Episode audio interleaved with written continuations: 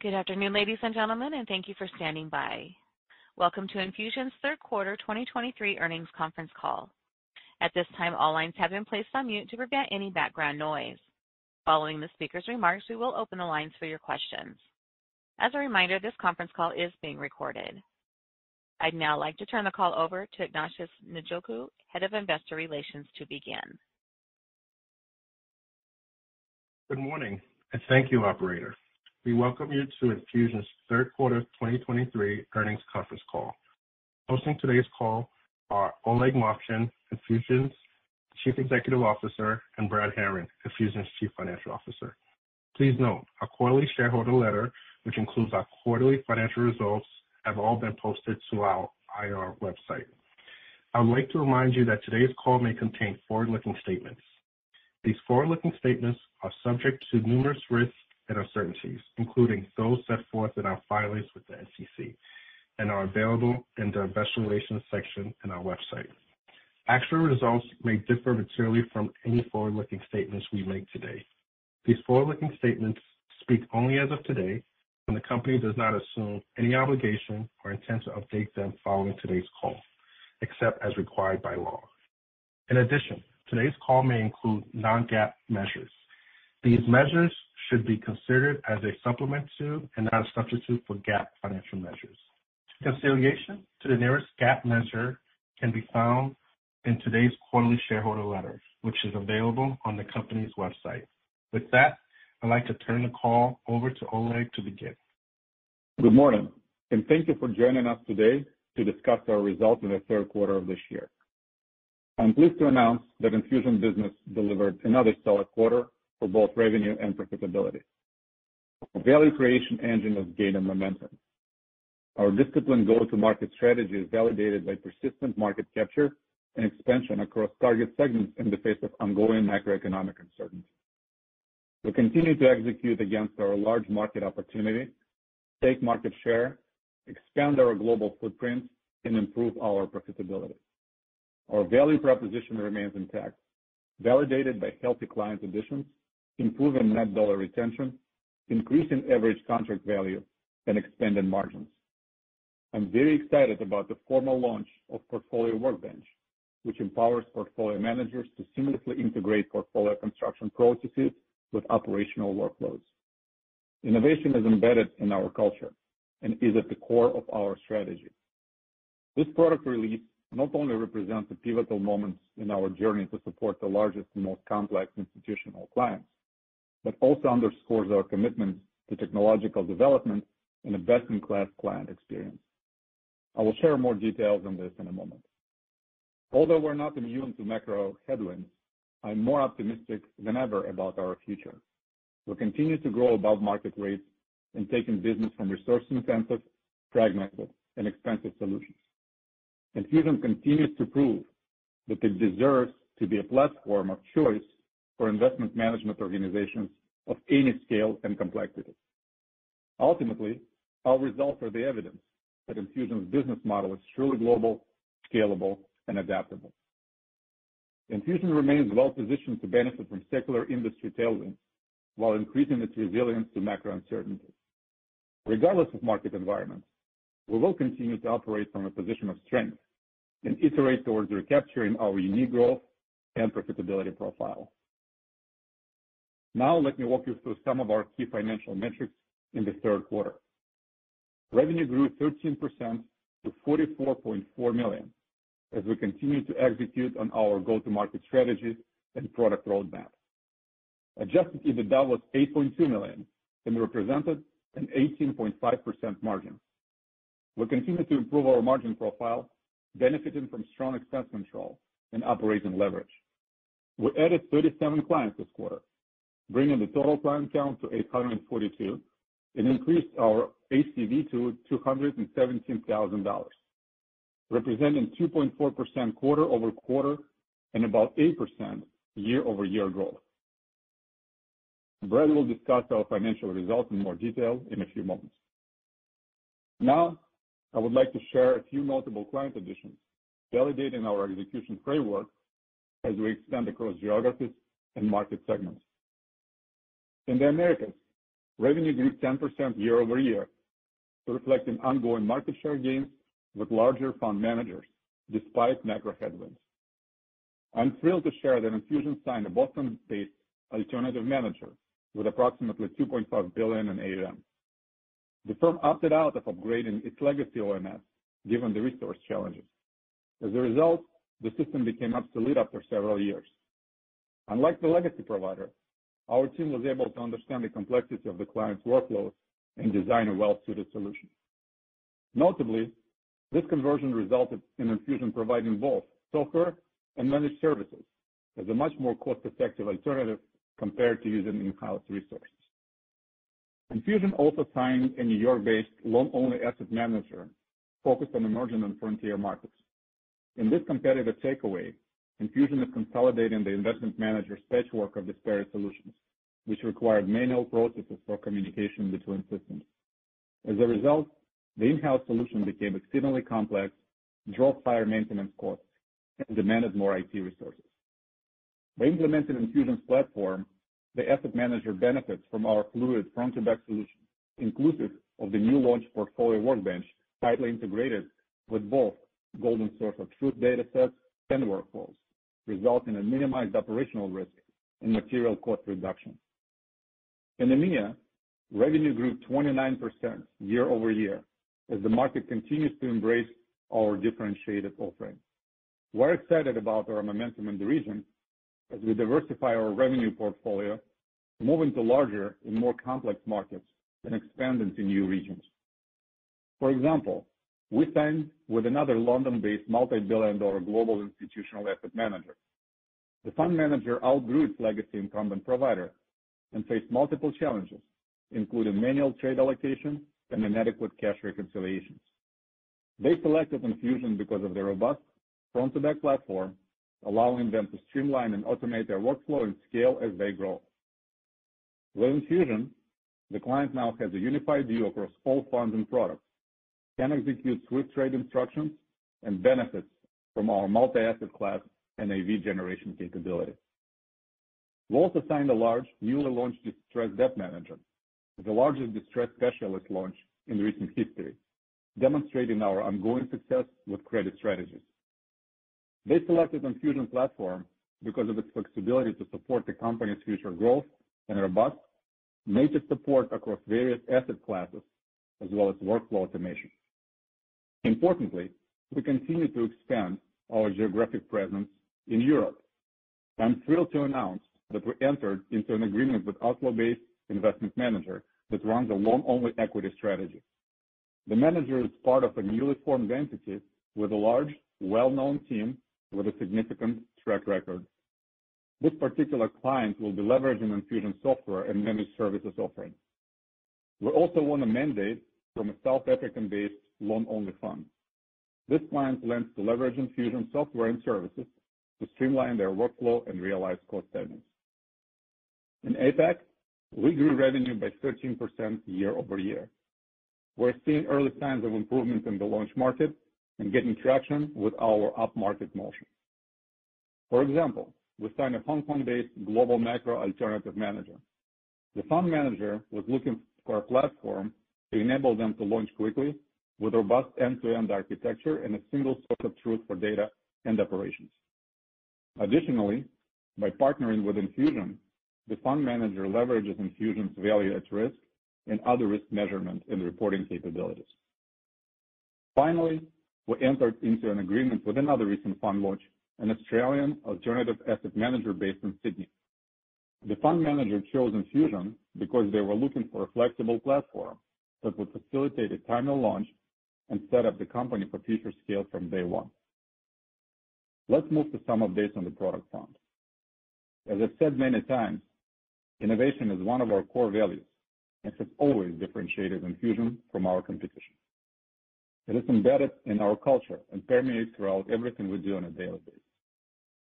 I'm thrilled to announce the recent formal launch of our Portfolio Workbench, a highly intuitive capability that enables investment managers to rebalance their portfolios across multiple strategies and investment vehicles. By leveraging in-grid portfolio editing and an intuitive user interface, Portfolio Workbench works in concert with our OEMS functionality and allows PMs to easily manage performance and risk against the benchmark. As a result, PMs can test pre-trade compliance rules, monitor post-trade compliance, and model upcoming subscriptions and redemptions across multiple investment vehicles within one user interface without concerns about data integrity. The Portfolio Workbench is a strategic product launch for several reasons. First, Portfolio Workbench is a critical component in our stated strategy to move upmarket to larger and more complex asset managers. It expands our traditional operational capabilities into the decision-making segment of the workflows in a way that is tightly integrated with decision implementation. Second, it's an intermediate step to support investment managers that deploy both proprietary and third-party risk models, facilitating their portfolio optimization and risk management frameworks.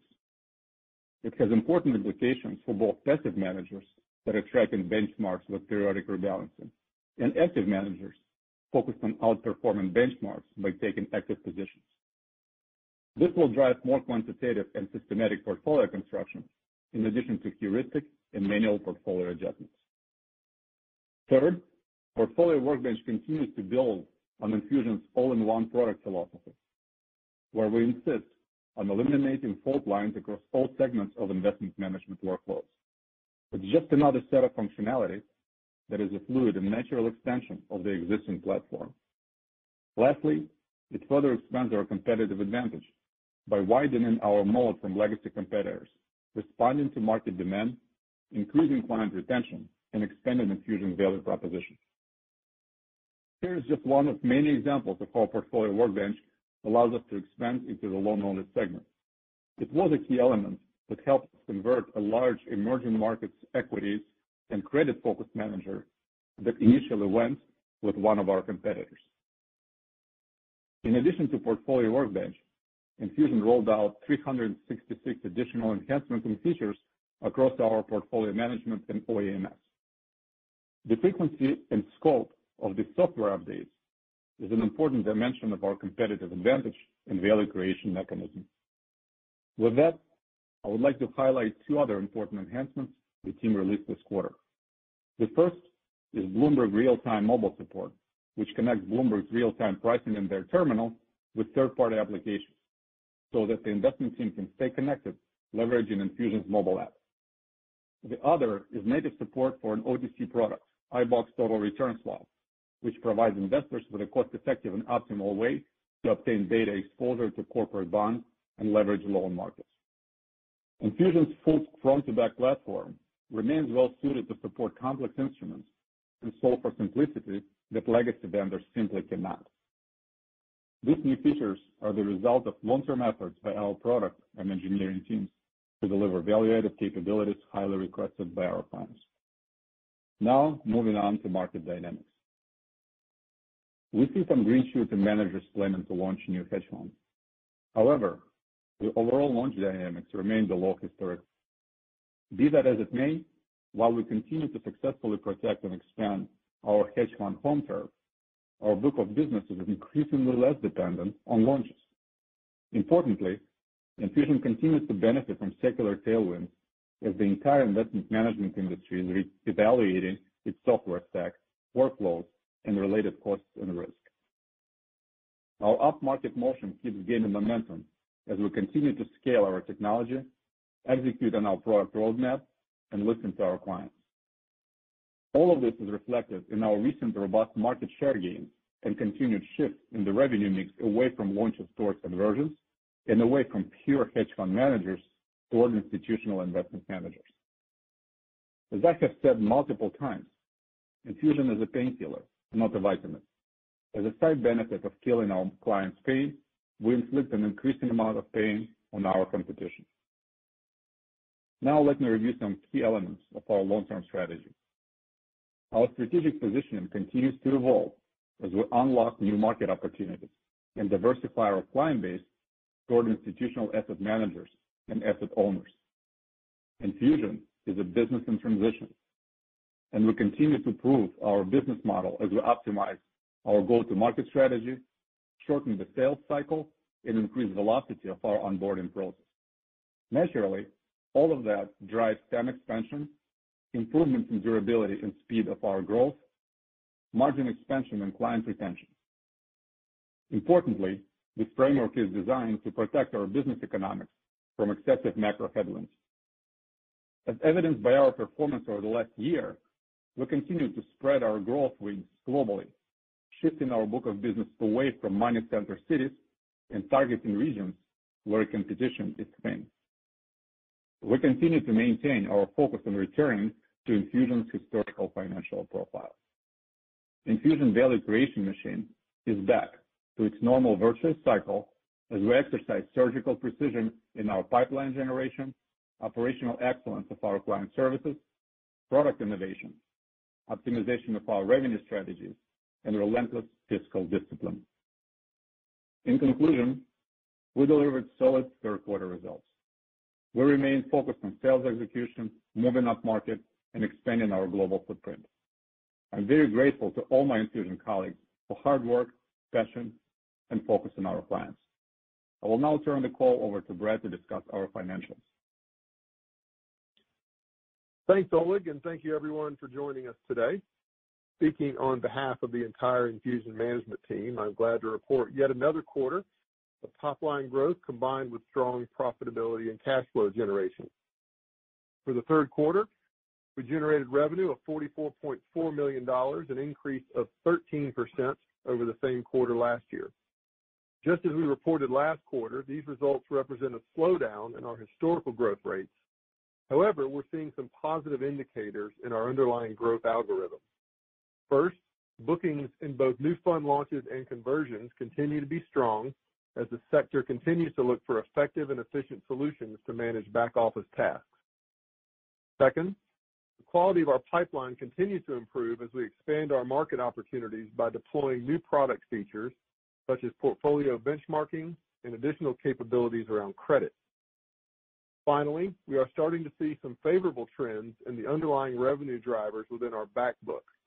Specifically, we are seeing both improvement in net organic growth as well as lower churn. Third quarter ARR was $177.9 million, up 12% year-over-year and 4% higher than what we reported just last quarter. As a result of the trend improvements in the back book I mentioned, net dollar retention in the quarter, excluding involuntary churn, was 107%, while net dollar retention, including involuntary churn, was just over 102%. For both NDR measures, this is the first quarter in the previous four where we've seen NDR increases, which leads to confidence that the headwinds related to the macro challenges facing the sector are either stabilizing or modestly reversing. Adjusted gross profit increased by just over 9% year-over-year to $30.2 million. This represents an adjusted gross margin of 68%. As we've talked about in previous earnings calls, we expect adjusted gross margins to remain between 68 and 70% for the next several quarters as we continue to invest in our client onboarding and servicing capabilities in support of our growth strategy. Adjusted EBITDA for the quarter was $8.2 million, up over 50% compared to Q3 of last year. Against current quarter revenues, this represents an adjusted EBITDA margin of 18.5%, up 460 basis points from the same period a year ago, and this is largely consistent with what we reported in Q2. Our in-quarter results represent a 53% pass-through rate on incremental revenues. For the quarter, we generated adjusted free cash flow of $9.5 million compared to $6.9 million in the same period a year ago.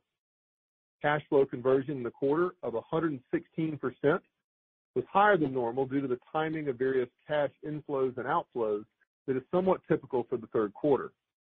While the quarterly conversion rates will fluctuate, we remain confident in our ability to convert approximately 50% of our adjusted EBITDA into free cash flow on a rolling 12-month basis. GAAP net income for the quarter was $2.7 million compared to $2.6 million in the same period last year. Against our fully diluted share count of 127.8 million shares, our current quarter net income results in a GAAP EPS of $0.02 per share.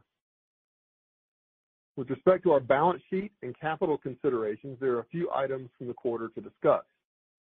First, we ended the quarter with approximately $32 million in cash and cash equivalents and no outstanding debt. Second, through our partners at Bank of America, we have recently secured a revolving credit line of $100 million with an additional $50 million available contingent on certain conditions. This line was exclusively put in place to provide access to liquid capital should we identify strategic targets that could help accelerate our growth trajectory. Finally, we are pleased to say that we completed the distribution of shares to holders of our management incentive units that were connected to our 2021 IPO. The most notable impact of completing these distributions is that all tax withholding obligations related to these shares are now fully satisfied. Moving on to guidance, we are reaffirming the revised revenue and adjusted EBITDA figures that we provided in our Q2 earnings discussion. Just to confirm, that was a range of $170 million-$175 million for full year 2023 revenue and a range of $30 million-$32 million for full year 2023 adjusted EBITDA. With that, we'd like to open up the call to questions. Operator, please go ahead. Thank you. At this time, I would like to remind everyone, in order to ask a question, press star, then the number one on your telephone keypad. We'll take our first question from James Faucette at Morgan Stanley. Hi, everyone. It's Michael Infante for James. Thanks for taking our questions. I wanted to ask on Portfolio Workbench, um, obviously currently in beta, expected to go GA by the end of the year. Oleg, I think you called that out as a driver of a win or two in the quarter, but I'm curious how you would characterize the early feedback thus far from clients and perhaps how it's priced in the potential uplift from an NDR perspective over the medium term. Thanks. Uh, thanks, Michael. Great question. So um you know, this is, this is one of the products, I just want to emphasize it again. It's not something that, you know, we went to the, you know, our uh, design lab and, uh, you know, created without consulting with our customers. Actually, it's a result of many conversations. We're simply responding to what market is asking us to do, on one hand, and on the other hand, it's a part of our deliberate and purposeful strategy to uh create a product offering for institutional asset managers and move our traditional uh portfolio that is a mix, as you know, between middle and back office offering, more toward investment decision-making, as opposed to investment decision implementation part. And so that's the strength of the product, where it doesn't exist on a standalone basis outside of the core system. Then there is another layer of integration that brings those orders into overall core. It's actually part of the fluid uh, Enfusion ecosystem. And so once the decision is made, which is what Portfolio Workbench is all about, uh, it's being uh, seamlessly executed within our OEMS. So it's basically, again, it's a response to what market's been asking us to do and a result of multiple iterations that the product team and the technology team uh, has performed uh, with our clients. Naturally, it will—we believe it will make a serious impact uh, on um, our client retention capability. I mean, look, the the reality of it is, you know, Enfusion is becoming, as opposed to just a operational support platform, it's also becoming a collaboration platform, where portfolio managers, the, you know, the very people that think about how to position the portfolio, allocate capital, allocate risk, continue to interact with analysts, continue to interact with um uh front office teams, portfolio, excuse me, uh, order management uh capabilities, traders, and so on and so forth. And so that part is facilitating that collaboration, that part is facilitating that interaction, and therefore reinforces the um, quintessential nature of the platform and thereby translates into the high retention rates. Got it. Makes sense. Maybe just on some of the strategic commentary you made, obviously, um, good to see the incremental credit facility, the health of your balance sheet, and the free cash flow generation that you guys are having. But how are you thinking about the capacity for near-term M&A? And I'm more curious about the types of assets and/or geographies that you would be interested in. Sure. Uh, great question. Yeah, we have um, uh, I mentioned a couple of uh, quarters ago, first of all, we're very deliberate in what we're looking at as far as our M&A targets are concerned. Our thesis of all-in-one system, fluid, one, you know, one fluid, uh, coherent set of code, um, framework, workflows, um, remains intact. Therefore, the bar for uh, finding something where we have completely blindingly obvious value creation proposition, uh, technology, stack compatibility, and of course, culture fit is pretty challenging, right? On the other hand, because of our system is so open and so flexible, it does facilitate interest in place, both in terms of scale, where we can, um, uh, you know, bring something on board that will simply accelerate our, either accelerate our travel uh, from growth perspective within the core product strategy, or from scope perspective, where we would position the business uh, within areas where we're simply not, such as private equity markets or private credit markets. But from from that perspective, it's not so much geographical uh, approach. We're global. We're looking at things both in Europe and in U.S. Of course, in the U.S., there is plenty more to look at. Um but it's more related to a choice, whether it's a scale deal where we, you know, look uh, along our vertical and see what our technology platform uh, allows us to bring on board.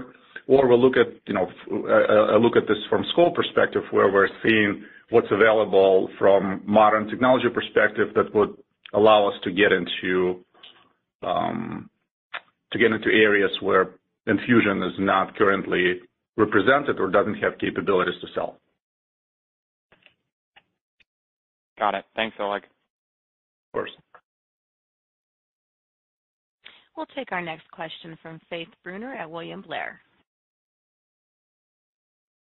Hey, guys. Thanks for taking my question. Um wanted to start on the international side.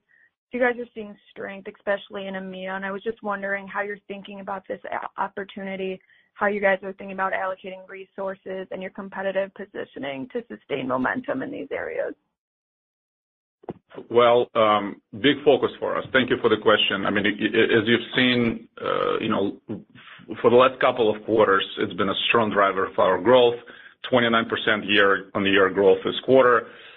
We see a lot of opportunity there. Um, you know, people typically think about EMEA as one monolithic market. Uh, from our perspective, it's anything but. Every country in Europe is uh, relatively unique in terms of go-to-market strategy, in terms of uh, how people think about um, technology, how people think about buying decisions, you know, who are the gatekeepers in the industry, and so on and so forth. And so our strategy is nuanced, and I have to give credit to our both revenue team and product team, thinking through those nuances and designing that go-to-market strategy to attack those markets. Those markets also, from our perspective, tend to be um less uh less competitive and less crowded, more stale, slower, and therefore, in some sense, ripe for disruption by by companies like Enfusion. They still either relying on a lot of legacy systems, legacy infrastructure, uh, homegrown proprietary, or uh, relying on uh, relatively clunky, um, you know, obsolete legacy providers, where, you know, people are still babysitting capabilities and spending tens of millions of dollars without significant ROI. So we're very excited about the opportunity, both Europe and Middle East, um, very interesting. As you've seen, we're gaining traction in multiple countries, France, Norway. Uh, you know, of course, we're seeing opportunities in U.K. Uh, as well. It's still our home turf. We still are obviously controlling pretty large market share around um, money center cities like London, and of course, outside EMEA, like Hong Kong and New York. But again, our strategy is very deliberate to rebalance portfolio mix away from those centers toward markets where we're much less represented and where our competition is is not as high. But also, you know, rebalance our book of business. If you track our performance over the last three, four years, this is why the revenue is so stable. Sometimes when, you know, when uh, Asia doesn't work, uh, U.S. picks up slack. When U.S. is slowing down, we're rebalancing towards Europe, and we will continue to to do that going forward. Okay, cool. Thanks for the color. If I could sneak one more in here. Um, just a lot of strength by strategy too, as you guys are a beneficiary of capital flow. Wondering how you're thinking about these fund types of clients and their overall willingness to get infrastructure up and running quickly. I'm so sorry. I did not get the first part of your question. Could you repeat that?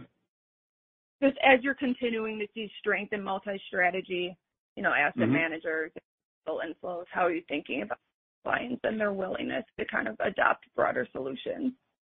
I got it. So, you know, that's an interesting one because, you know, the the multi-strategy, multi-manager businesses, um, you know, to some extent actually represent a challenge for us because they have, you know, very custom uh, blends of different things. And actually, to the extent that they're competing for talent, oftentimes it's nearly impossible for them to impose specific uh system requirements on people that are coming in with, you know, people coming in with a team that has some kind of history with another system, some kind of a preconceived notion how they like their workflows to be organized. And so, you know, the platform has to be dynamic and flexible enough to absorb the team without necessarily imposing those technical workflow constraints. You know, on the other hand, precisely because they captured such enormous economies of scale, they have virtually unlimited technology budgets, and therefore their ability to run a lot of proprietary things to satisfy, to develop and run a lot of proprietary things that satisfy their firm-wide requirements is also much higher. And so the cost pressures are, in some sense, a secondary there. Uh, from my perspective, it's much more driven by what makes sense for the business. On the other hand, you know, those firms have become big magnets for talent, and therefore they're actually pressing down on the number of launches naturally. As PMs who are looking to launch, they make a choice whether they, you know, they go it alone and they launch a fund or they go on a platform like one of those multi-manager platforms, and they just get a seat and get capital allocated and just begin trading. And so from that perspective, we have a pretty strong nucleus of clients like that. But in some sense, um, you know, this is not a market where, you know, we see unlimited growth. Uh, what is interesting, though, when you see some recent announcements on the subject, more traditional, uh, fully integrated asset managers typically start competing with those and actually allocate capital internally. And this is where we in. This is we our blend of multiple capabilities, middle, back, and front office actually matters because those guys care about costs and they care about scale, and they actually start coming in into those markets with much more palatable cost structure that makes more sense for investors. Okay. Awesome. Thank you, guys. Sure. We'll move next to Alexei Gogolev at JPMorgan. Hi, uh, this is Elise Kanner on for Alexei Gogolev. So, my question was, um, talking about your average onboarding period, kind of how you plan to reduce this to better compete with other players in the space. Uh, yep. Big uh, big area of focus for us. You know, we think about that part as um, not just a cost structure part or pulling revenue forward part, but also as a competitive advantage. Typically, our onboarding framework and onboarding cycle is much shorter than that of um, our competitors in that space, you know, specifically legacy providers that have on-prem installs. And so even if we mention capabilities, we typically win business uh, precisely because our onboarding is much more reliable and much shorter than that of our competition. And in terms of, you know, leveraging that, you know, there's only one way to do it. You design the organization the right way, and you build technology capabilities around that so that your team is much more effective and efficient. So that's what drives the cost down, and that's what enhances the velocity of the process. Great. Thank you so much. And then real quick, um, on EBITDA margins, so I know your guidance remained the same. I was wondering if 20%+ plus EBITDA margins are sustainable for the next two years and where you see the trajectory of margins going perhaps back to 40% someday. Yeah. This is Brad. I'll take that question. Um, you know, we've talked about, you know, expanding margins. Um, it's also why we mentioned, um I mentioned the pass-through rates, when we talk about incremental revenue, is how much of that is flowing through at EBITDA. So we've targeted, you know, a 45%-55% pass-through rate. So what that translates in into certainly is margin expansion. So we've targeted exiting this year around 20%, and Um, we certainly see those numbers not only sustainable, but also, you know, show the ability to expand those margins, you know, both in the near term, um, and in the long term. We're not setting necessarily targets to say when we'll get to, you know, 30%, 40% margins, um, from an outlook perspective, but we certainly have the ability to take where we'll exit this year and expand those further into uh, 2024.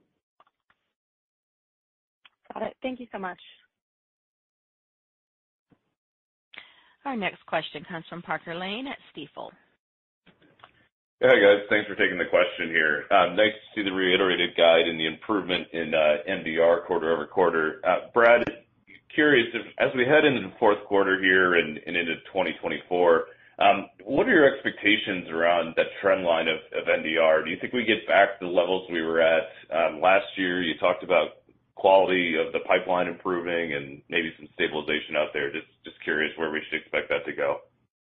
No, it's a great question. We spent a lot of time looking at it. Um, just like you, I was very pleased to see that NDR trajectory turn in the quarter to start um, kind of flipping the other direction.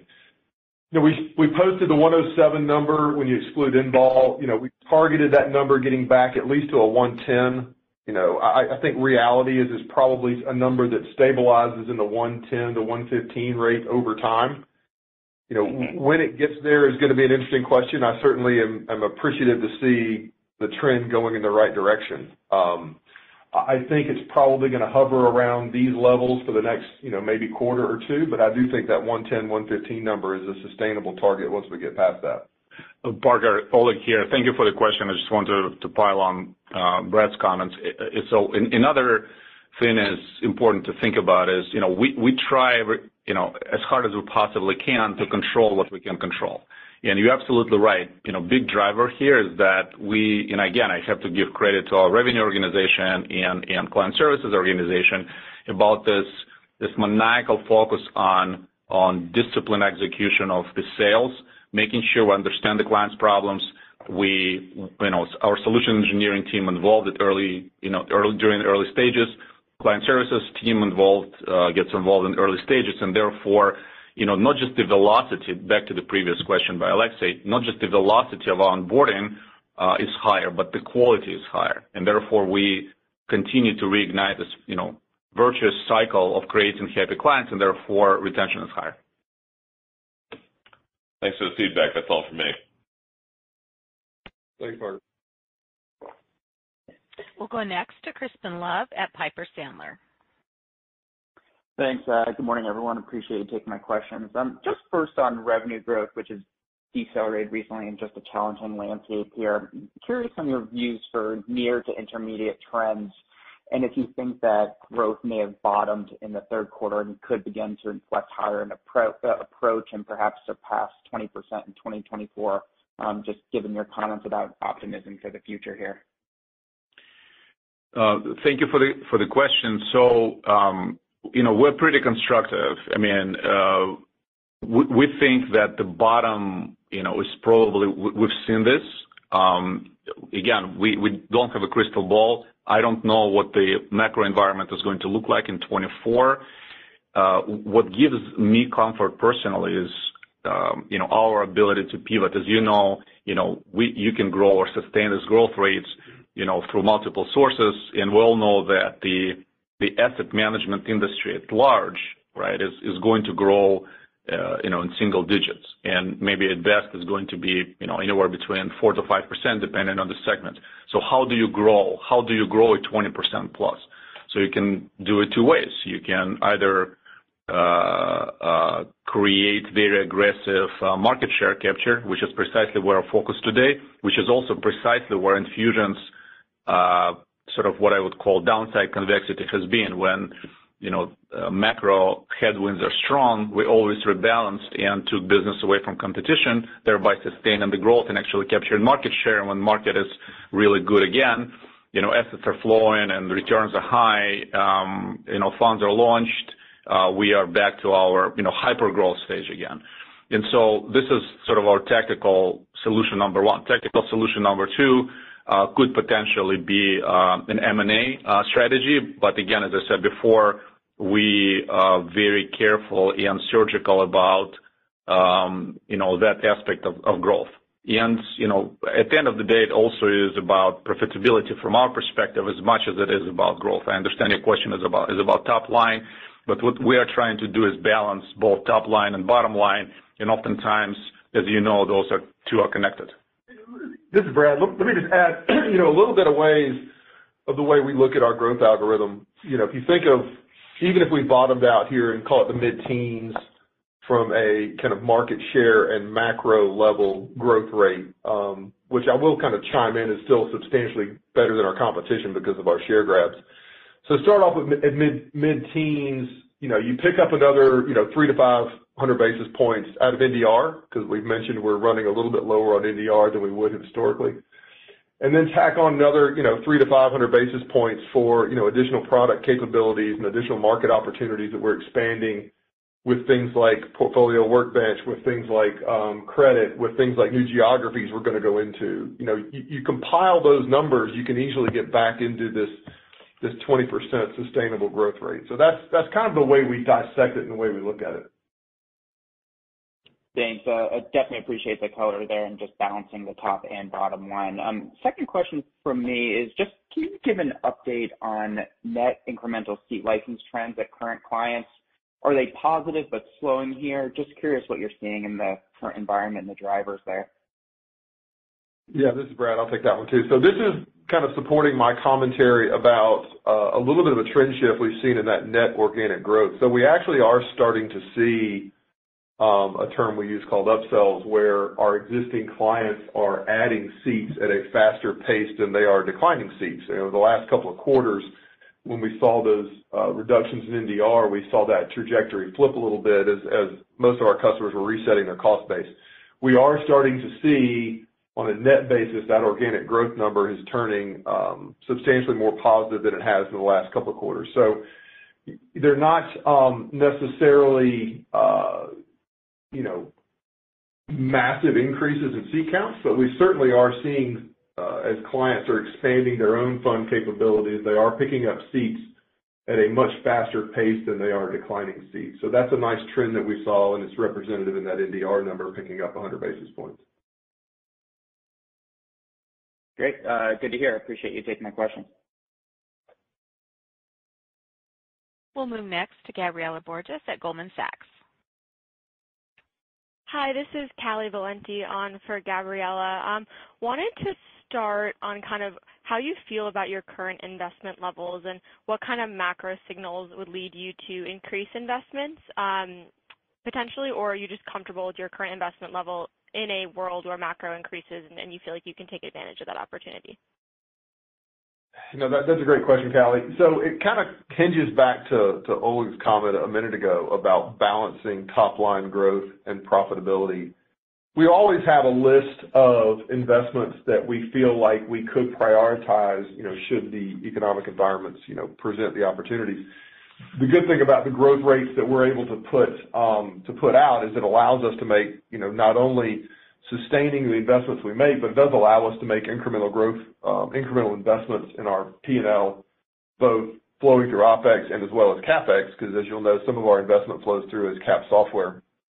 Um, so we do plan, in fact, as we're building out our plan for 2024, we still have meaningful investments um, that we are targeting to make in 2024, based on the growth trajectories we're seeing in the macro environment. So those two things, to your point, are very intertwined, and we pay very close attention to them. And candidly, if the economic environments accelerate, that allows us the opportunity to make even more investments. So they they work pretty close in tandem. And Kelly, I I just want to echo what Brad said and also make another point, which is, uh, you know, the good news for us is that we still have a lot of white space um, in front of us to make investments that actually are here, clear and present, you know, not like, you know, uh, a lot of people follow this hype with AI and machine learning and, you know, kind of having a lot of solutions out there, you know, in search of problems, so to speak.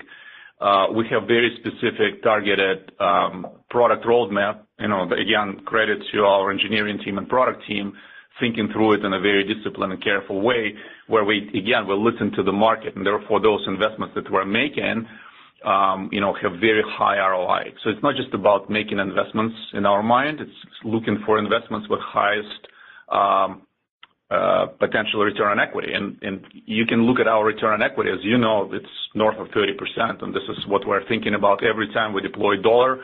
We think about what we're going to get back. And again, like I said, the good news for us at this point in time is not, you know, what to do with capital. It's, you know, there is a lot of clear and present product present product opportunities, excuse me, that would, you know, help us capture both growth and market share. That makes sense. Thank you. Then, um, Second one from me quick is just wanted to hear anything um, about kind of how you're thinking of the Portfolio Workbench pricing and how that compares to your other modules. You know, I I I think, um, uh, you know, we still. Here's an interesting conundrum. So portfolio Workbench is not something that we sell separately, right? As you know, we don't have a pricing package where we sell an order management system separately from PMS, from from accounting and GL capability. And portfolio Workbench is something that is just part of the uh, overall platform right now. Going forward, uh, we are working on different, um, you know, bundles, if you will, that will allow uh, us to sort of maximize commercial relationship with our clients. You know, right now, Portfolio Workbench is in this sort of, it's it's a green shoot of our overall product strategy, and we will think through, you know, how to um how to optimize that entire package. So the point is, we're not thinking about product, uh, Portfolio Workbench, you know, as a standalone product that we're pricing, but we're definitely definitely thinking about uh, number one, how it works as overall in the context of the overall package that our clients to buy, and also how that pricing will be driven as a function of what the Portfolio Workbench is going to work in conjunction with. Because remember, you know, at this point in time, it is just a tool, it's just an environment, it's just a framework, right? It still has to be, you know, if you will, parameterized and enriched by benchmark data, by risk model data, by market data. And those partnerships, in turn, they drive the pricing structure of the product. And so there's a lot of dimensions here, and uh, rest assured, uh, Brad and his team and, you know, hard at work and talking to our revenue team, thinking about how to capture that the best possible way. That makes sense. Thank you. We'll take our next question from Koji Ikeda at Bank of America. Hey, this is Natalie Howe on for Koji. Um, on ACV, so on an absolute basis, it grew this quarter more than it did last quarter, which is good to see. But overall, the past few quarters, the growth rate has been decelerating a bit. Do you see that potentially stabilizing or holding in the upcoming quarters? And what could help drive growth there? Well, it's a natural, you know, natural, again, extension of our strategy. We're just landing bigger clients, longer contracts, bigger tickets, and we expect this trend to continue. You know, we, again, we, we play very well in, um you know, in lower market segments. Uh in very low market segments, just for clarity, uh we don't conform to price-driven competition. We still compete on capabilities, not on price. But we keep um seeing, um you know, a lot of, uh you know, a lot of interest and opportunities in this higher higher ACV space. And so our, you know, our overall ability to land clients, you know, $300,000, $400,000, $500,000, $600,000 type range is much stronger than it's been before. And we have an interesting opportunities in pipeline that is already in seven-digit type territory. And so, you know, as we move slowly, as I said, you know, Enfusion as a business in transition, this is precisely where that transition is happening. So as we move towards that segment, you will see more and more of that. Natalie, I would add, you might see some quarterly fluctuations in that growth rate, just depending on when clients are onboarded. So, on a quarterly basis, you could see some bouncing around. You know, I would I would push you to probably steer a little bit more toward looking at it kind of on a year-over-year basis. You'll get a better number. Got it. Thank you. That's all from us. Thanks. That does conclude today's question and answer session and today's conference call. We thank you for your participation. You may now disconnect.